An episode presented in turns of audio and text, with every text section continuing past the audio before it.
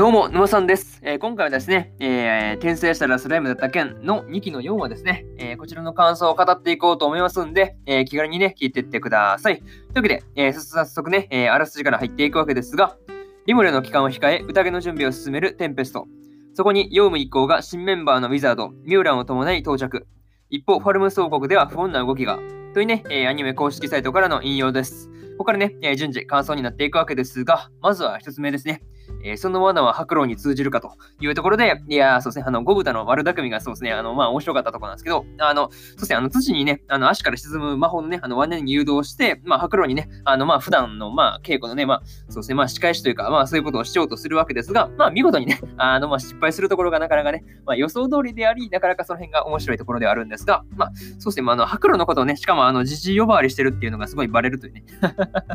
何気に一番そこバレちゃいけないところがバレるというね。そうそうそうそうそう。いや、もうそこがまあ面白かったわけですが、いやそうですね、あの、本当その白露にね、あの、ゴブタたちが一矢報いれるようなね、なんか展開とかあるのかなっていうところですね。まあ、あったらそれはね、なかなか見てみたいなっていうふうに、えー、思ったりもしました。はい。まあ、そうですね。あとはそうですね。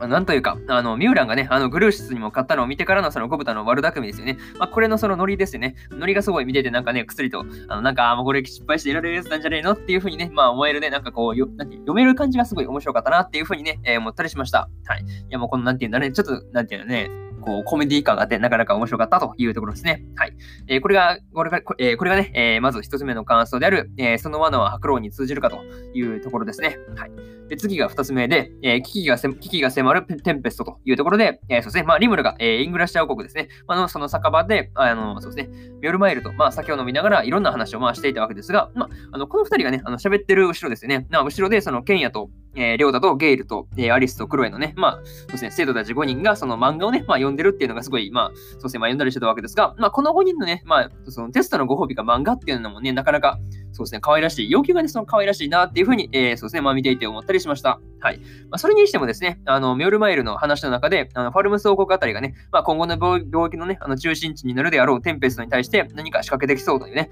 まあ、そういう話をまあしていたわけですが、まあ、実際問題としてね、あの、まあ、なんかその辺が当たってるっていうのがすごい驚きであったね。そうそうそうそうそう。なんかもう読まれ、なんていうのね、商売でね、まあ、商売の動きからしても読まれてるっていうのがすごい、そうですね、なかなかね、あの、ファルムス王国もなかなかわかりやすい動きをするなっていうところもね、えー、思ったりしました。はい。えー、これが、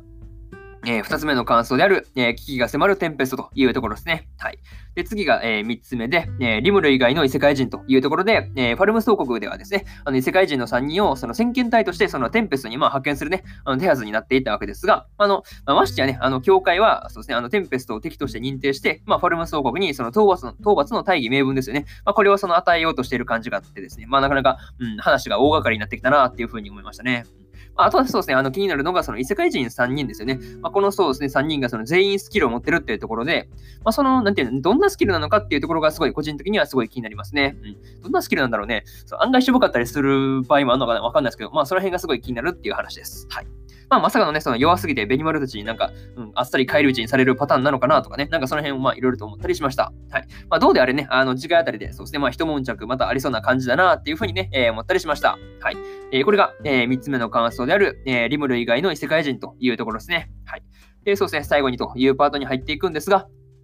え、今回ですね、あの、レムル以外の異世界人3人がですね、まあそうですね、まあ3人もその登場してましたが、その戦闘能力がね、そのどれほどのものなのかっていうところもまたね、あの、気になるところでありますね。はい。まあ、あとはね、あの、ラストで出てきた、あの、ミリウムのね、なんか様子がすごいなんかおかしいというか、なんかちょっと変でしたね。なんかいつものミリウムっていう感じじゃなくて、なんか、その辺がちょっとおかしいなっていうふうにね、まあ違和感を覚えたわけですが、まあ、なんか気のせいなのかなって思うんですけどね、なんかちょっとおかしかったね。なんでおかしいのかまではわかんないですけど、うん、まあちょっとその辺ね、怪しいなっていうふうに、思ったりしました。はい。まあ、あとね、あの、ミューランを送り込んできたですね、あの、クレイマンのね、あの動きもすごい気になりますよね。うんその辺がどうなっていくのかですね。まあ、その辺もそうですね、気にしつつ、えー、次回はね、どんな展開になっていくのか、えー、今から楽しみだなというところで、えー、今回の訂正したらスライムだった件、えそうですね、これの2期の、え4話の感想を終わっておこうかなというふうに思います。はい。でね、え今までにも、え1話から3話のね、え感想をそれぞれ過去の放送でね、え喋ってますんで、よかったら、えそうですね、そちらの方も合わせて聞いてもらえると、えとても嬉しいです。はい。っていうところと、あのなかなかね、あの放送回遡っていくのは結構ね、あの手間だと思うんで、えそうですね、沼さんのね、あのツイッターの方で、あの放送回を、え見やすくまとめたね、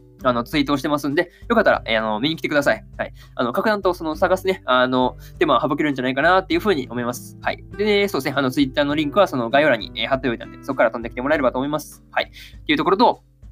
えー、今日はね、他にも、えー、2本更新しておりまして、えー、ゆるキャン2期の、えー、そうですね、えー、第4話の感想と、えー、俺だけ入れる隠しダンジョンの第4話の感想ですね。えー、この2本更新してますんで、すでにね、あの、アニメの本編見たよって方がいらっしゃったらですね、あの、こちらのね、あの、感想も楽しんでもらえると、えー、ものすごく嬉しいです。はい。っていうところと、えー、そうですね、あとは、えー、明日ですね、えー、明日4本更新するんですが、えー、魔術師オーフェンはぐれ旅の、えー、木村区編の第2話の感想と、えー、回復術師のやり直しの第4話の感想、とですね、えー、ノンノン日和ノンストップの第4話の感想とですね、えー、ウィクロスディーバライブの、えー、4話の感想ですね、えー、この1、2、3、4とね、えー、4本更新しますんで、よかったらね、えー、明日もラジオの方聞きに来てもらえると、えー、嬉しいです。そうですね、こんな感じで本日1本目のラジオの方終わっておきますね。はい。えー、以上、沼さんでした。最近ね、また、あの、まあ、そうですね、あの、なんていうの、気温とかもね、下がって、そうですね、なんか、またまた寒くなってきてる感じがありますが、ね、本当ね、皆さん体調の方お気をつけください。それではね、えー、終わっておきますね。えー、それでは皆さん、えー、良い一日を。